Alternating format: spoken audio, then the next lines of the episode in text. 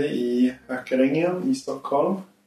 Vi har haft en mysig fika och käkat lite thaimat och det är strålande väder. Vi sitter här för att jag eh, har varit väldigt eh, dragen till eh, kyrkor och kristendom, men Gud, men Gud i alla fall. Jag vet inte kristendomen, men Gud och Jesus och bön eh, senaste åren och jag hittade en meditationsgrupp nära mitt jobb på Stora Essingen där Jonas eh, har jobbat och fortfarande mediterar. Mm. Min, i en sangha. Och eh, var där och mediterade eh, med en buddhistisk meditationsgrupp som blandar bön och eh, sömnmeditation. Och sen så eh, började jag prata med Jonas och eh, ville lära mig mer och höra hans berättelse. Så med det överlämnar jag bollen till dig Jonas. Ja, tack David. Ja. Eh, jag tänker på eh, vem jag är. Det är ju någonting som eh, jag fortfarande varje dag upptäcker. Men en hänvisning om vem man är som människa det kan ju till exempel upptäckas genom att titta i böckerna i biblioteket. Eh, ses se sig omkring i lägenheten. Och jag är en andligt sökande kristen som också är väldigt inspirerad av buddhismen. Eh, Jonas Anundi heter jag och eh, är väl 46 år, bor i Hökarängen och finns mycket i Sala på landet där jag har mitt hus. Eh, min stora retreatplats. Men tittar man runt i lägenheten så finns det ett altare där jag fira mässa lite då och då eftersom jag har ett förflutet som liberal-katolsk präst. Och i ett annat hörn så finns det meditationskuddar här i vardagsrummet. Och andlighet och särskilt meditation är ju en viktig del av mitt liv. Och David, när du kom på besök till Zen-församlingen, eller Sangan, som det också heter, Kuan Yin Mandala, mm. den kvinnliga buddhan, så var det under liberalkatolska kyrkan på Stora Essingen i meditationsrummet. Och just i den byggnaden så finns det en del människor som attraheras av den kristna tron och går till kyrkan, till mässan och gudstjänsterna. Och sen finns det de som också har ett stort behov av reflektion och meditation. Och de går ner till meditationslokalen. Och där brukar vi tala om att det ofta är samma människor upstairs and downstairs. För att någonstans få en helhet i livet. Eh, och andlighet och religiositet är ju för mig en viktig del av livet. Det är livet någonstans eh, förklarat på ett djupare plan. Jag vet inte, hur ser du på andlighet och religiositet? Jag tänker nog att religiositet spontant förknippar jag med institutioner och kanske mer kopplat till samhället på något sätt någon form av apparatur, tänker jag, på ett sätt. Mm. Eh, religiositet. Men jag tänker också att religiositet kan betyda att gå en väg som har eh, vandrats av många inom en själv. Kanske också någon form av institution men liksom en Ja, eller, eller jag tänker att det är som en, eh, en utformad kropp av läror och praktiker. Mm. Eh, som, man kan, som jag skulle kunna kalla för kanske institution är fel ord men, men jag tänker en organisation eller precis. Så jag tänker att du beskriver det väldigt klart på ett sätt som jag också tror att väldigt många människor uppfattar det just som. Att det finns en skillnad mellan andlighet och religiositet. Eh, att med religiositet så tänker många människor en etablerad religion. Mm. Kanske ett färdigt paket med trosläror, vad du ska tro och tänka. Men att för mig är ju andligheten eh, det är någon, någonting som också kan vara djupare och berör Mm. på ett annat sätt som inte är lika uppstyrt och eh, strukturerat Mm. som religiositeten. Och båda delarna tänker jag behövs. Mm. Det är inte ovanligt att det kommer människor till kyrkan för att få veta vad de ska tro och tänka. Eh, Och den liberalkatolska kyrkan som jag också blev präst i praktiserar ju tros och tankefrihet. Mm. Och där skiljer sig kyrkan ganska mycket från andra kyrkor. Och det är ganska utmanande för många människor att komma till kyrkan, den liberalkatolska kyrkan och upptäcka att de måste skapa sig en egen trosuppfattning. Kyrkan kan ge olika modeller, prata teologi. Eh, Genom gudstjänsterna kan du ana någonting om vem Gud kan vara. Men sen måste du också skapa dig något eget. Du kan inte bli salig på någon annans tro. Utan det du tror och tänker, det måste också på ett sätt vara integrerat i dig. Precis, jag började tänka på precis att, att jag tänker på att andlighet nödvändigtvis inte finns behöver finnas i religios, alltså i religion eller religiositet. Och så tänker jag att andlighet tänker jag för mig är någon form av sökande. Medan kanske religiositet är med att man kopplar upp sig på någonting. Jag menar? Att, Mm.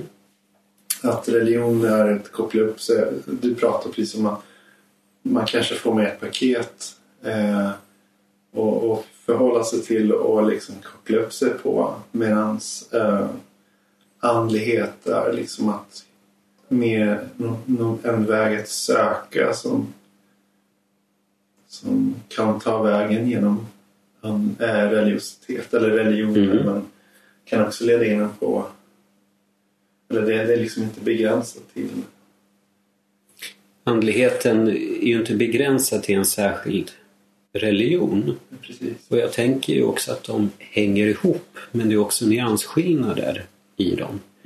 Det finns religiösa människor som också har en väldigt, väldigt stark andlighet. Och något vi också har pratat om, det är om det behövs en praktik Mm. i religionen och det andliga sökandet.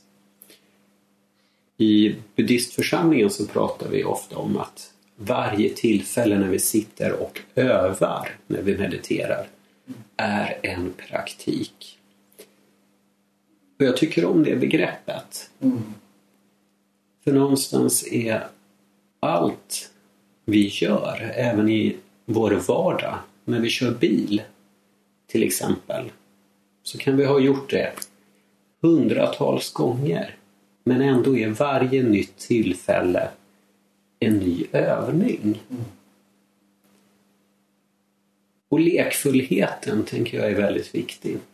I religiositeten, i andligheten. Att se att vi hela tiden övar, att vi prövar oss fram. Mm. Eh, Att ha ett nyfiket sökande tänker jag är väldigt viktigt. Och nu har jag varit troende i väldigt många år. Kanske i 35-40 år. Det började med en slags barnatro eh, som har vuxit och förädlats och mognat och eh, skakats om och prövats. Men jag vet också om jag tänker tillbaka på när tron började komma att det faktiskt också var viktigt i det stadiet att ha en slags praktik. Att ha en religiositet. Att ha en gemenskap att gå till. Att också ha en viss struktur. Ibland kan man likna det vid att du behöver kryckor för att kunna lära dig att gå. Eh, men någonstans kommer du förhoppningsvis fram till den punkten där du kan kasta kryckorna mm och där du har lärt dig att gå själv. Och det tänker jag är också med min andlighet idag. Att jag hittar mycket inspiration mm. fortfarande i kyrkan, i mötet med andra människor, eh, med andra sökare, i andra religioner, i olika texter, i konsten, i naturen. Men jag håller nödvändigtvis inte alltid med om allt som till exempel kyrkan tänker och lär. Så jag tänker det gäller att ta sin tro på allvar. Mm. Men hur söker du i din vardag? Hur söker jag? Mm.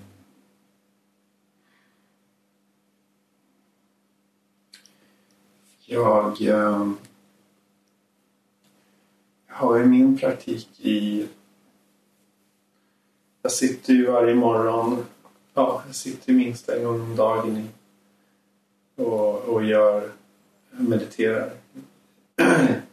Jag har mina rötter i eh, um, sen, sen meditation, sen buddhismen. Så jag sitter ju... Uh, mina, mina, min dag börjar med att jag sitter. Sen så handlar mycket om min, min andlighet, mitt sökande nog om att, att vara vaken eh, för vad jag känner och vad som händer omkring mig. Och att, att komma ihåg att balansera hela tiden. Eh, att inte tappa bort mig själv i vardagen. Att, att försöka leva utifrån mitt hjärta. Mm. Eh, och vara eh, sann. Känna att jag kan stå för varje ögonblick. Kan man säga. Mm. Eh, och utforska också gör jag nog mest genom att våga möta människor och ha samtal som det är nu. Lära, mm. lyssna, lyssna och, och lära och eh, eh, se saker på ett nytt sätt. Eh, ja, jag tror att det är nog eh, så ganska mycket att upprätta, men jag tror det att, att, att uh, genom år av uh, meditation så har jag utvecklat, ska man säga, en känsla för intimitet med mig själv och med, med livet. Mm. Och att, att sitta med varje morgon är som att jag hela tiden kalibrerar mm. mitt blod Mm. Och sen resten av dagen så känner jag så fort det går ur balans så känner jag det ganska tydligt när jag, när jag är ur kontakt med mig själv och med omvärlden. Så med, med, där, där är nog mitt sökande, min andlighet ligger nog där. Att, att vara vaken för, för livet. Där i den kontakten. Liksom att jag, nu, nu händer Mm. någonting, nu tappar jag kontakten. Eh, vad händer då? Och att kunna kanske behålla kontakten fast jag inte har kontakt. Mm, mm, mm, mm, Om det makes any sense. mm. Så liksom, eh, ibland så är ju livet så att eh, det inte är optimalt. Nej, att liksom på något sätt kunna så sant. hålla det ändå, den här disconnection Mm. i en bubbla, en trygg bubbla. Så Att, att eh, sa- sakta liksom, ja men liksom hela tiden plocka upp den där kontakten och upprätthålla den och se. Ja, det är ett konstant arbete. Mm. Återigen den här övningen, övningen och övningen. Och där tänker jag i det andliga sökandet hur viktigt det är med de levande samtalen.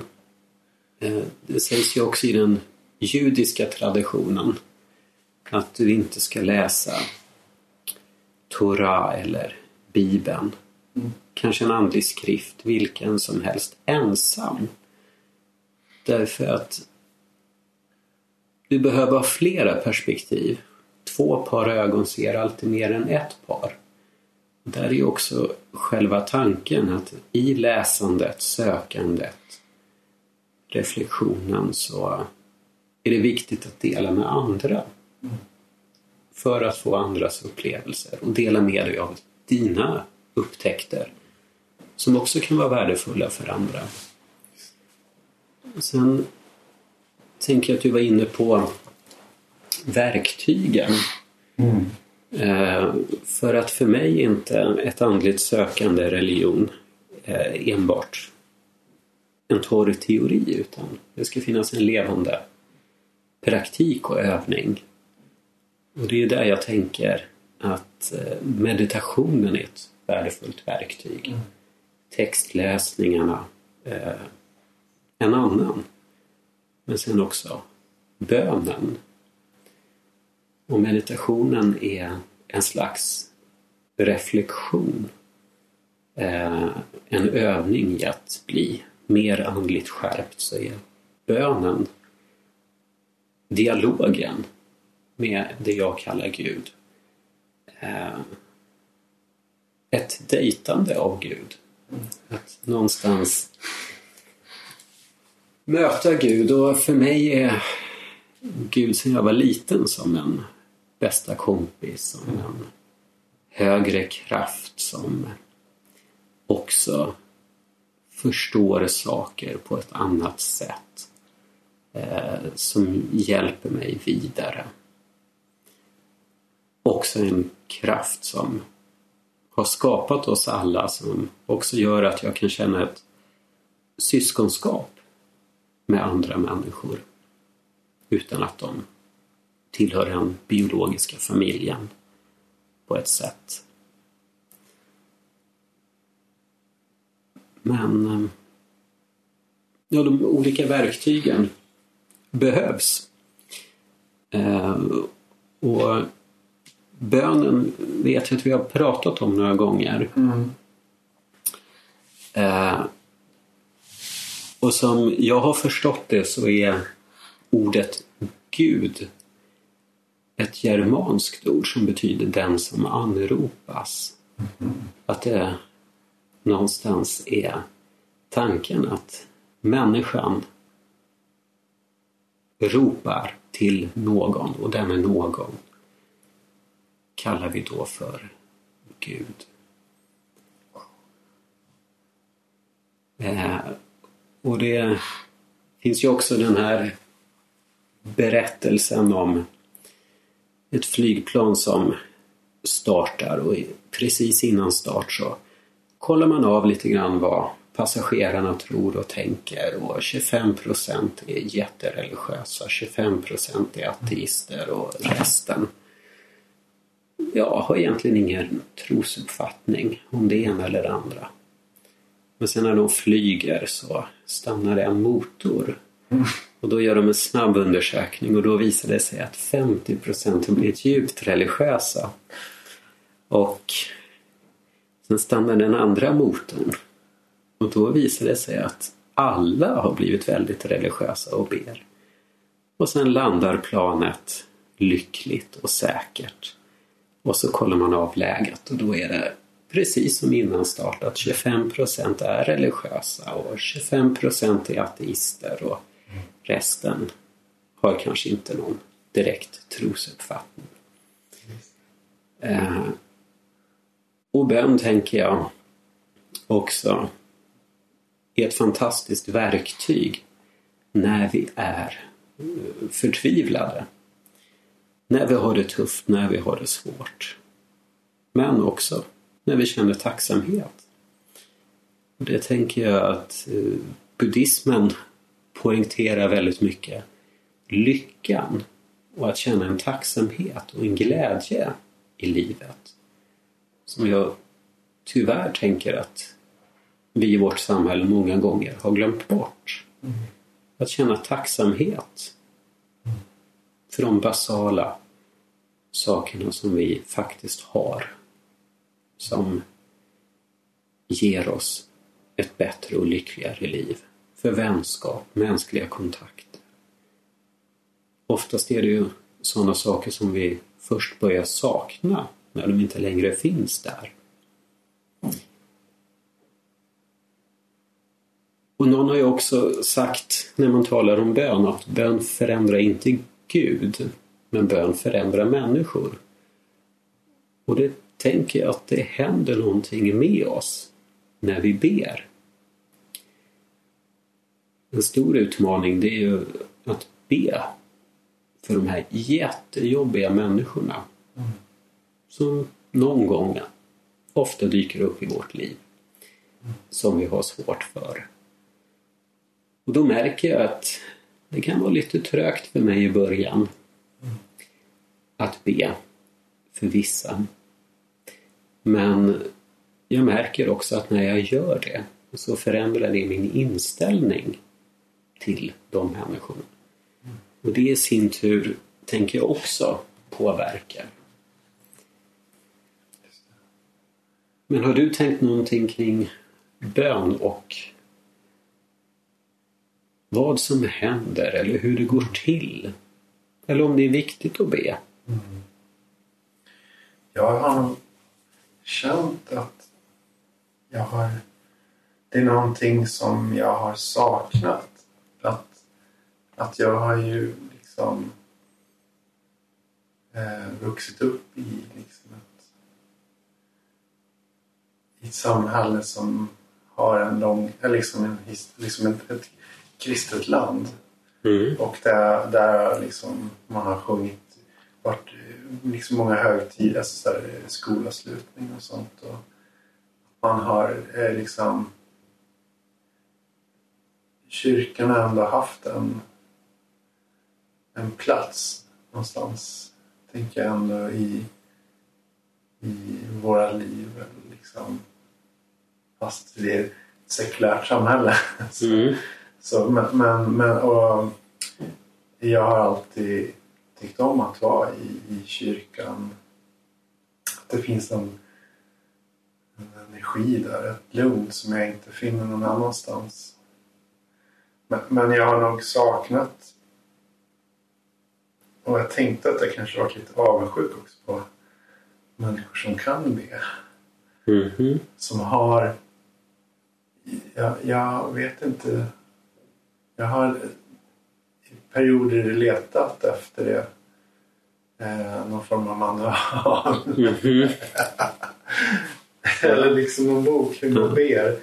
Och sådär. Och, eh, jag tänker också på vissa jobb jag haft eh, i, vux, i vuxen ålder och sådär. När jag har jobbat med folk som har varit muslimer och sådär. Och, och det varit, jag tycker att det verkar Eh, där är också så här att folk har gjort bön mm. liksom på arbetsplatsen. Och tyckte att det var väldigt fin. Att det liksom på också så här, kan ge en rytm och till vardagen också. En Mm. möjlighet att stanna upp. Stanna upp och liksom påminna sig om att det finns någonting större än det här vardagliga som man annars, ja man jobbar eller shoppar eller jag vet inte vad man gör. Mm. Så att jag, jag eh, har längtat efter att, tror jag, få kontakt med någon och känna, eh, liksom jag har ju en bild av, av vad bön verkar kunna ge och det är liksom någon form av trygghet och eh, tro och, och kärlek och omsorg på något sätt. Att, att man liksom eh, att man inte är ensam. Och, och jag tror det, där tror jag att jag har känt avund mot eh, människor som vet hur man ber eller har den relationen. Mm. Så. Men det är kanske det det är. Det är kanske mer en, en, en relation och inte så mycket om metoder. Jag tror att jag har varit väldigt teknisk i min i, min, i mitt... Mhm. Mm. Jag har liksom sökt så. Du kan ju närma dig bönen väldigt, väldigt tekniskt. Mm. Eh, och det finns många olika bönetekniker. Och jag tänker att eh, det finns säkert lika många sätt att be på som det finns bedjande människor. Kyrkan har ju sedan väldigt, väldigt gammalt bett någonting som eh, kallas för tideböner. Flera gånger per dag så stannar oftast munkar och nunnor i kloster upp och ber. Eh, mitt i natten, på morgonen, vid middagen, eftermiddagen och kvällen och innan de går och lägger sig så finns det olika böner som också har lite olika inriktningar och teman. Och eh, det sägs ju också att eh, profeten Mohammed kände till det kristna bönesättet med de olika tidebönerna och också tog med det i islam. Och då är det väl mer så idag att muslimer ber regelbundet varje dag det som de kristna också gjorde mer förr. En tradition som framförallt har bevarats i klostren och det är en ganska strikt bön där du sjunger Saltaren som är en slags bönbok i Gamla Testamentet. Eh, du har olika inslag av böner och texter och du sjunger helst med en gregoriansk sång om du inte läser. Eh, men när du läser de här texterna så är det som att varje mening eh, du läser så har du en paus mitt i meningen. Både för att andas men också för att hinna reflektera. Så till exempel psalm 23 skulle ju första versen låta så här. Herren är min herde. Och så andas du. Mig skall inget fattas. Och det är ett väldigt lugnt och stillsamt sätt att läsa och be på. Eh, och det har jag också märkt när jag varit stressad i jobbet att jag använder den metoden för att läsa texter på ett annat sätt. Då kunde jag läsa tråkiga tekniska rapporter men på ett lite mer andligt sätt så att jag verkligen fick texten att sjunka in och reflektera. Eh, Så Tidbönerna är ju en tradition. Och då och då så kommer det ju ofta till olika punkter i livet där orden inte räcker till. Och då kan de här färdigskrivna bönerna som andra har bett kanske tusen år innan dig, de kan fungera som en inspiration. Och där finns ord eh, som ger dig styrka eller som kanske också beskriver vad du själv känner i den här situationen men inte själv orkar sätta ord på. Och det som kallas för mönsterbönen i den kristna traditionen det är ju bönen Fader vår. När lärjungarna frågar Jesus, hur ska vi be? Så säger Jesus, så här kan ni be, Fader vår som är i himmelen. Och sen fortsätter den bönen Jag tar upp våra dagliga behov. Att Gud också finns med när vi utsätts för prövningar, när livet blir tufft. Att Gud räddar oss från det som är ont och det som skadar oss. Och sen finns ju den fria bönen där du ber helt fritt ur hjärtat. Och ska jag vara ärlig så pendlar jag mellan olika böneformer. Jag ber kompletoriet, den här gamla tidebönen, varje kväll och ber för olika människor innan jag somnar. Och i vardagen, det är ju där jag ofta har lite små pauser. När jag missar tunnelbanan precis med fem sekunder så kan jag ju välja, antingen blir jag jätteirriterad men så har jag ju valt att ta det då som en liten bönestund innan nästa tunnelbana kommer. Eh, och då går jag ju ändå ner i varv. Eh, och när jag står vid skrivan på jobbet så ber jag, eller när jag kör bil. Alltså i vardagen tänker jag att det är häftigt när bönen finns med. Och eh, både i zen-traditionen, som vi båda mm. lever i, eh, så finns det ju något som kallas för kinhin, det vill säga att du går meditativt. Och där kan den kristna kyrkan tala om gående bön. Att du går och ber. Pilgrimsvandring, det skulle jag också kunna säga är en form av reflektion och en bön. Där du stannar upp och ber. Fokusera fokuserar på enkelheten. Tänker på att alla vi människor är på en spännande pilgrimsresa. Sen är det väl väldigt jobbigt för många människor när de ber och ber och ber och ingenting händer. Den frustrationen att människor som vi ber för trots allt dör eller fortsätter med ett missbruk. Där vi kanske inte får det här jobbet som vi ber om eller den där bilen som vi ville ha. Och det är också det som är ett mysterium. Som inte alltid går att förklara för någon annan. Det kan verka som om Gud är tyst. Och det har jag ju också känt i många situationer, eller tänkt att nu var Gud tyst.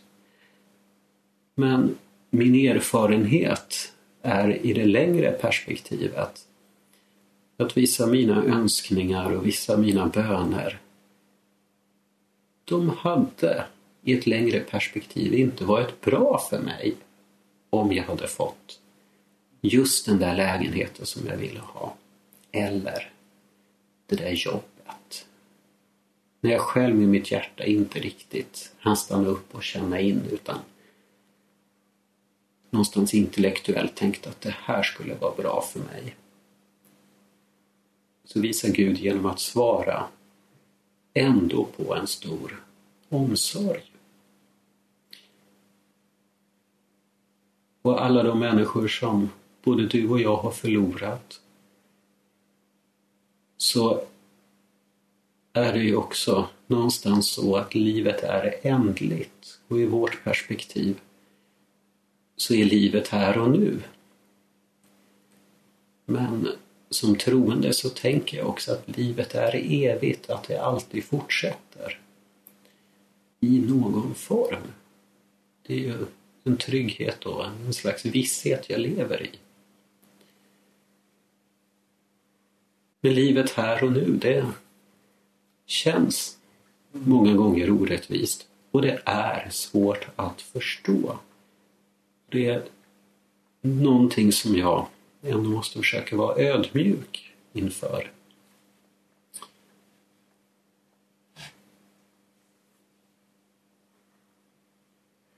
Men så har vi ju meditation där jag tänker att du har väldigt stor erfarenhet.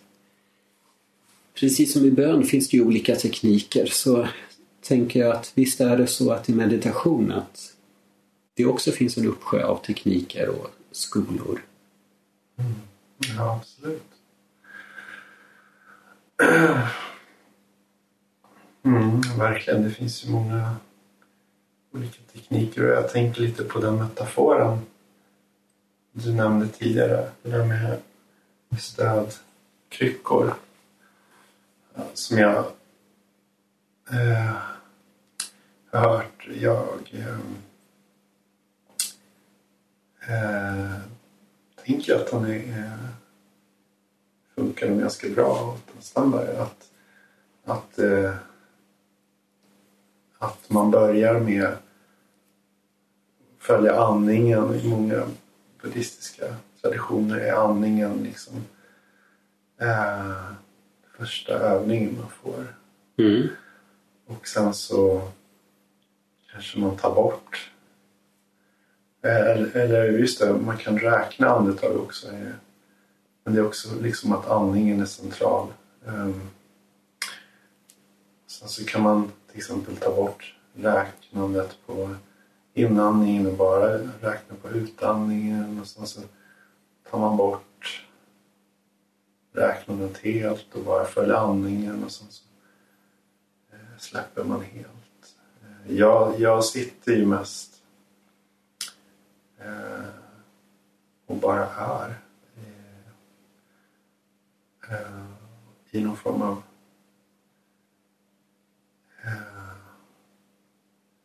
tillstånd av observation mer. Mm. Så, um, jag har ju testat lite olika uh, metoder men det här är den som funkar bäst för mig. Men jag, eh, ibland så använder jag min, min, min praktik kan vara ganska eller min, min meditation kan vara ganska dynamisk. Att ibland så, jag använda mer eh, som frågeställningar. Om jag känner mig lite mosig så, så kan jag använda. Ah, är det det som kallas som koaner, ja, att du har precis. gåtor. Lite koan. Eh, något du kanske kämpar med i livet som du behöver få en lösning på. Precis, det kan det Mm. vara. Den, den jag har lärt mig är i, ifrån eh, koreansk tradition där det kallas för wattu. Och då är det liksom en... Det är mer... Mm, en fråga som får det att...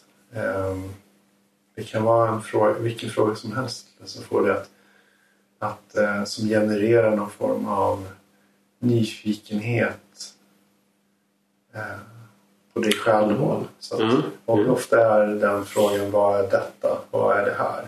Mm. Väldigt öppet, inte liksom rakt ner i kroppen utan bara rakt ut Mm. i, Mm. genom allt allt liv. Mm. Vad är detta? Men det kan också vara mer så här, vad är det som känns just nu? vad är det, vad är det som är levande just nu? Mm. Vad är det för pirr i mitt knä? Eller liksom, det kan vara... Kan eh, se... Det kan vara väldigt olika typer av frågor. Det är Men- intressant, tänker jag, att de enkla frågorna är frågor som vi, tänker jag nu, nu ska jag inte generalisera, men jag tänker att det är frågor som vi sällan ställer oss själva, Ja, men precis. vanligtvis. Precis, bara liksom som checkar in, som, Mm. som, som eh, får en att vända blicken inåt. Mm. Eller utåt, eller både och. Mm. Eh, bara sådär som eh,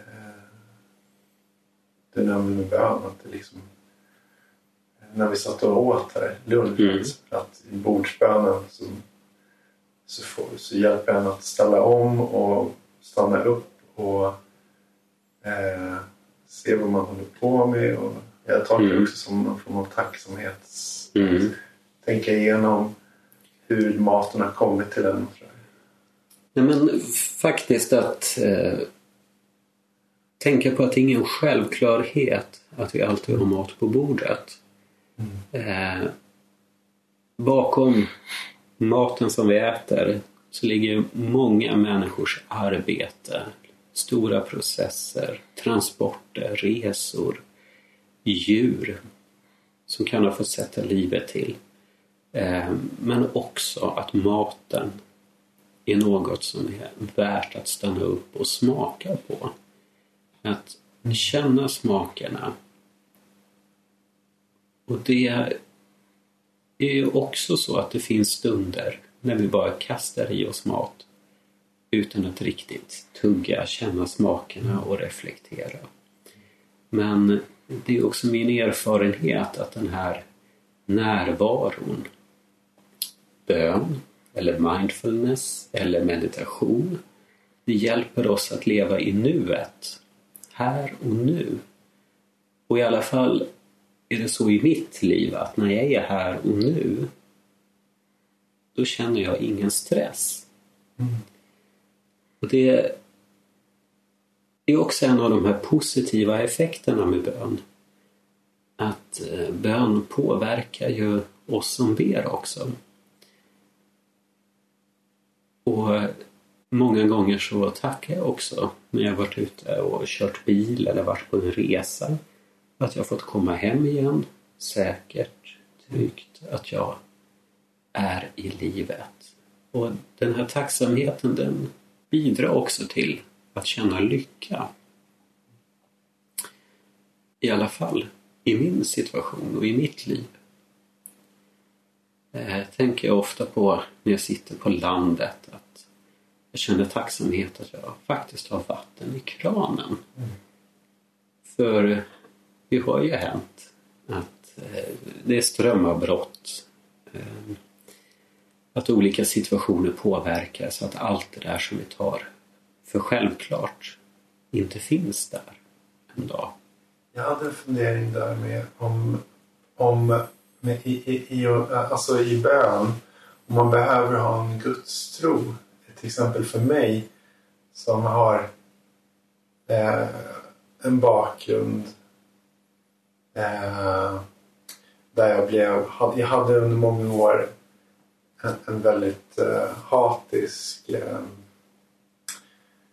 eh, relation eller liksom, och livsstil. Alltså eh, till eh, Gud Mm, efter att min pappa dog.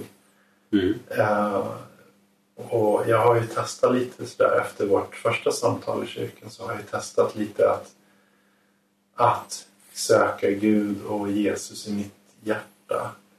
Men att bara ta de, de eh, orden eller liksom namnen i, mm, mm, i mitt in, alltså inre mm, eh, svårt för mig. Eh, som jag har fortfarande liksom eh, ett motstånd till, mm. till eh, Gud Jesus. Eh, Mm. Så då undrar jag liksom om man kan... Jag, jag Ja, tänker ju att du tar upp någonting väldigt, väldigt viktigt. Eh, och just bön kan ju vem som helst ägna sig åt. Alla kan be, även om du inte tror. Och det är också för en djupt kristen människa så att det kommer stunder i livet Mm. då du blir förbannad på Gud. Mm. Eh, Du blir arg, besviken. Du kanske tappar tron.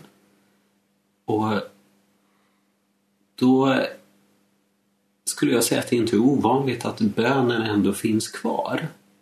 Eh, Mycket av tro, tänker jag, börjar också med en slags bön. Ett trevande samtal med denne någon som många av oss kallar Gud. Eh, bön behöver ju inte rikta sig till Jesus heller utan till en högre kraft som vi kan ana finns där eller som vi vill tro på. Och i de stunderna när det är tufft med Guds tron, när vi tvivlar så kan det vara fortfarande så att vi ber. Kanske på rutin eller av gammal vana. Men den bönen verkar ändå och gör någonting med oss. Det tänker jag också en likhet i sassen och i meditationen att ska jag ärligt säga att det finns dagar när jag är så trött på att meditera. Jag tänker på att det kan göra ont. Det stjäl tid från kanske något annat nöje eller någonting. Men så går jag dit av plikt eller för att jag har det som rutin. Och så sitter jag där. Också för alla andra och för de som har gått före och eh, i den traditionen. Och sen känner jag ju ändå efter ett tag att vad gott det här är. Och det är ju så att ingen har monopol på bön eller rättighet att säga vilka som ska be och vilka som inte får be. Och bönen är där för alla. Det är en gåva. Sen är det vi som själva väljer om vi vill använda den gåvan. Jag vet inte om det var något svar på Absolut, jag tyckte det var ett jättebra svar. Sen kommer jag att tänka fråga. på något du sa till mig. Jag tror att du sa det till mig i kyrkan. Att, eller det var det jag tog med mig från det samtalet. Och att Gud och Jesus inte liksom är bundna till kristendomen eller till mm. som en religion utan att de var liksom när jag såg dem som mer som bara jag vet inte, kosmiska eller liksom Mm. att de var så mycket mer än, än symboler eller liksom Mm. något som var bundet till kristendom. Då, då, då var det lättare för mig att eh, jag vet inte om det var sant. Mm. Ja, men så tänker jag och eh, det är ju intressant att Jesus var ju aldrig kristen.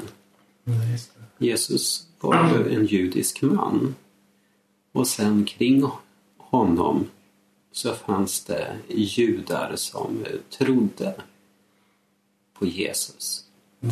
Och från att ha varit en rörelse inom judendomen som en sekt så kom ju olika uppenbarelser och eh, viktiga samtal mellan Jesu efterföljare där de någonstans förstod att det budskap Jesus kom med det gällde alla människor utan gräns. Och det fanns ett tydligt vi och dem.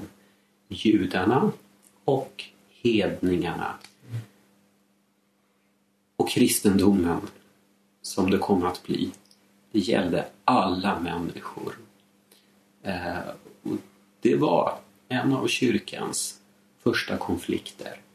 Eh, var Gud och Jesus verkligen så stor att Gud kunde Jesus omfamna hela mänskligheten? Och det är ju det som också är, tänker jag, kristendomens sprängkraft. Eh, att det är en inklusiv tro och religion. Eh, och där tänker jag att kyrkan är inte monopol på Jesus. Och i den katolska traditionen som jag är inspirerad av, där pratar man ju också om helgon. Eh, och där brukar man tydligt vilja tala om att man ber till Gud, man tillber Gud. Men helgon, eh, de är ju på ett sätt levande hos Gud. Det är som våra vänner. Eh, döden är liksom bara en passage. De finns där och att du kan be till helgonen, prata med dem, men du tillber Gud. Och just helgonen har ju sina egenheter. Till exempel talar man om Sankta Rita som de omöjligas skyddshelgon eller de omöjliga situationerna där det känns så mörkt och jobbigt. Då är Sankta Rita den som man kan be till. Och eh, är du ute på resa så finns det en som har gått före dig som har erfarenhet av att resa. Till exempel Sankt Kristoffer. Eh, och sen Jungfru Maria som är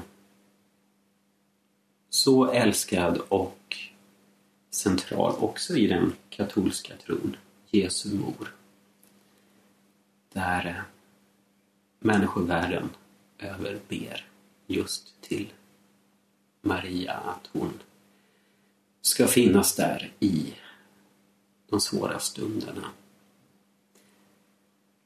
Är det någon skillnad där? Hur du upplever den kontakten? Eller liksom... Jag brukar ju be till Gud eh, och Jesus. Eh, vill jag ha inspiration så ber jag till den helige anden. Att någonstans i min tro tänker jag att Gud finns i allt och genomsyrar allt. Jag ser att det lyser Gud om dig. Det lyser Gud om människor jag möter på stan. Och oftast blir det ändå så att jag ber till Gud som jag tänker är en enda Gud men som uppenbarar sig på olika sätt, i olika former, olika skepnader. Däremot kan jag ta helgonen som inspiration och tänka att de hade en särskild färdighet och att jag ber att jag också ska få del av den. Känner jag mig till exempel väldigt ringrostig när jag ska ha gudstjänst och sjunga så tänker jag oj, oj, det här kan bli fruktansvärt. Men jag ber en stilla bön att Sankta Cecilia, musikens skyddshelgon, att hon är där och ger mig lite bättre sångröst idag. Eh, men oftast är det som sagt det är så att jag ber till Gud som min fader, som min Herre, som kraften som upprätthåller och ger liv och inspiration. Och så lägger jag fram olika människor och mina egna behov och frågor och funderingar. Eh, det är ofta så. Ehm. Det låter väldigt fint. Det låter... Jag tänker ju att jag känner mig ganska ensam ofta. Mm. I, I att mycket är upp till mig. Mm. Det där låter jätteskönt att kunna liksom få en assistans. Ja, jag, där tänker du ta upp något väldigt fint också som kan vara en styrka i bönen. Dels finns ju den här egna bönen. I den kan jag ibland känna mig ensam. Om någon har sagt någonting i förtroende så kan jag ju inte säga Kom, nu samlas vi några stycken och ber för den här personen. Utan då får jag ju bära den personen själv i bön. Men sen finns det situationer som till exempel nu med coronan att eh, vi var några som under en tid satt varje dag vid ett visst klockslag och så bad vi.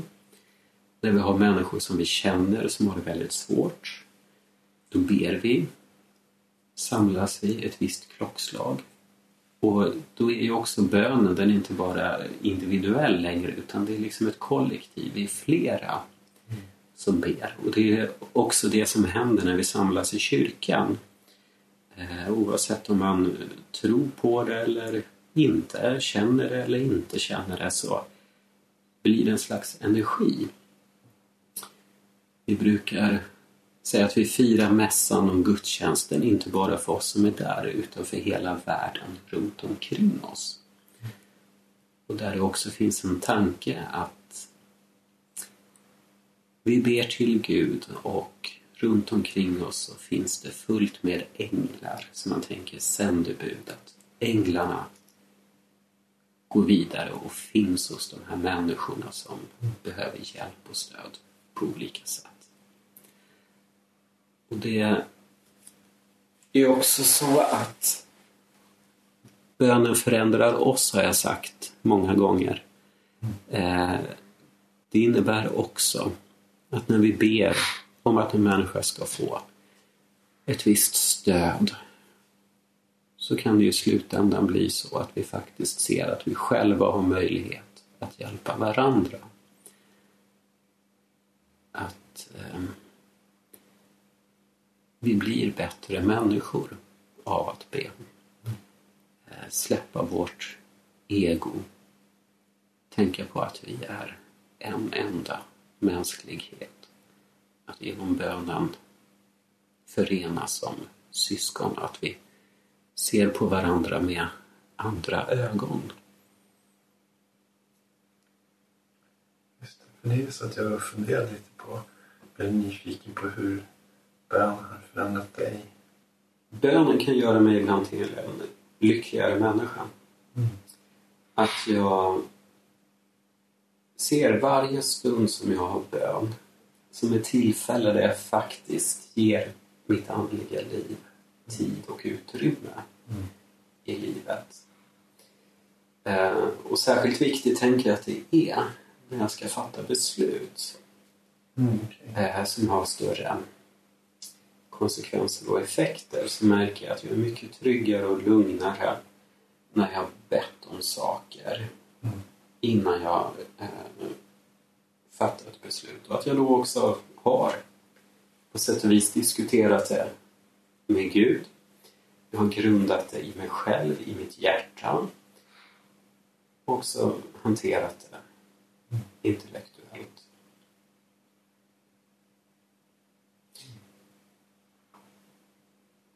Och jag tänker ju ibland på de här stunderna eh, där jag har känt Guds närvaro. Och ett tillfälle det var när jag gick på Drottninggatan en dag. Eh, så kände jag att jag hörde Guds röst. Och jag hade bett precis innan. Och så säger rösten, gå över till andra sidan gatan. Och då tänkte jag, Jonas, du håller på att bli allvarligt psykiskt sjuk. Nu hör du röster. Det är inte bra det här alltså. Men stå emot rösten Mm. så är det ingen fara. Och så gick jag några steg till och sen skrek den här rösten igen. Gå över till andra sidan gatan. Och då stannade jag och sen tänkte jag så här. Okej, du hör rösten igen. Du får inse att det här är riktigt illa. Men det spelar faktiskt ingen roll om du går på höger eller vänster sida. Det är inget jättetokigt du gör om du går över. Så du kan ju faktiskt gå över och då börjar jag korsa gatan. Och sen hör jag ett jättekrasch. Då är du några meter framför mig på andra sidan gatan. Så rasade ner glasflaskor från en balkong ovanför. Och hade jag fortsatt att gå så hade jag antagligen varit ungefär där. Mm. Så eh, där tänkte jag att eh, bönen, det här samtalet med Gud, det, det kan ta sig olika uttryck. Gud kan också höra av sig till dig. Ja, liksom, eh, var hittar man dig? Mm. Sådär. Ja, Kan man, även Mm. om, om du, om du, du, du kanske inte är en person som... det finns massa på nätet. Alltså, så här, Jag har funnits på nätet eh, och varit i radio och lite sådana här saker. Eh, Och det var en tid, då blev det väldigt intensivt. Ja. Men jag har utrymme för det då, om någon skulle höra av sig. Det. Eh, Och då finns jag ju på Facebook framför allt. Men jag tänker på det du pratade om det här med olika tips för bön och hur man kan börja be. Mm. Så tänker jag att det kan vara helt rätt att hitta en trevlig plats Mm. eh, som kan vara lugn. Det kan vara ute i naturen eller hemma när du sitter bekvämt. Mm. Och precis som med meditationen, att börja andas. Mm. Och det kan vara någon jätteenkel mening. Gud hör min bön. Som du kan upprepa och andas och koppla ihop den med din andning. Och känna att eh, du har den här relationen med Gud. Eller att Gud vill ha den relationen med dig som den gode föräldern eller en nära vän. Mm. Att prata öppet och förtroligt. Att se bönen framför allt som en pratstund.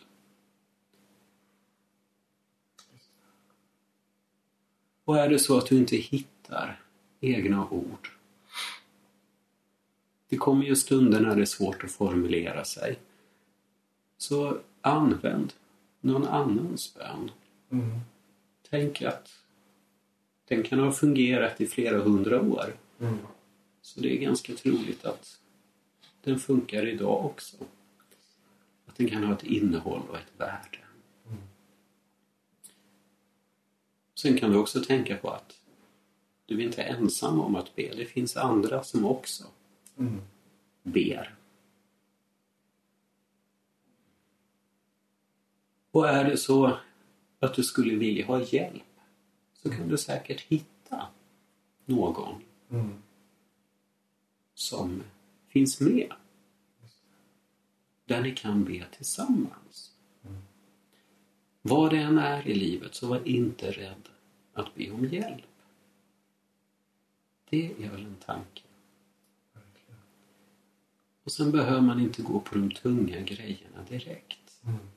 Jag tänker att det är också viktigt att kunna hitta en grund som du kan känna dig trygg med.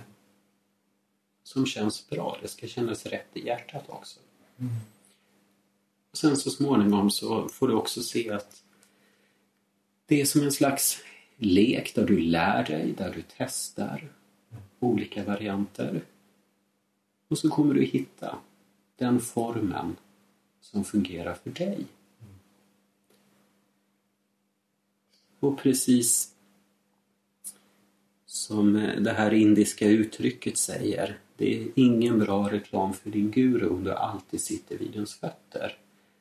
Med det menas ju att någon gång så kommer du säkert behöva byta form. Du kan behöva utveckla din böneform och gå vidare. Och det är fullt naturligt. Så vill du börja be så säger jag bara välkommen till ett spännande äventyr. Mm. Och nu är det också så att det är lördag eh, och klockan har ringt här klockan 18. Eh, I kyrkan så ringdes det helgmål. Och det är också en gammal tradition. Det kristna dygnet börjar klockan 18 ena dagen och löper till klockan 18 dagen efter. Så det är nu helgen börjar och de här kyrkklockorna när de ringer så är det en påminnelse till oss att stanna upp i bön. Nu börjar helgen.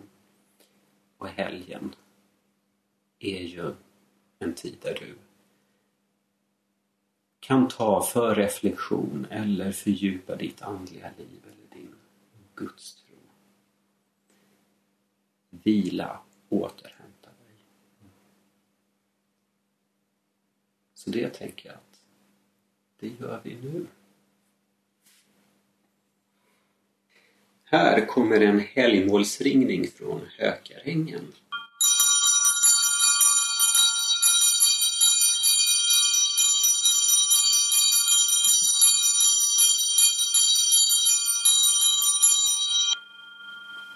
Helgmålsringningen som påminner oss om att det är dags att stanna upp i bön, vila, reflektion och göra helg.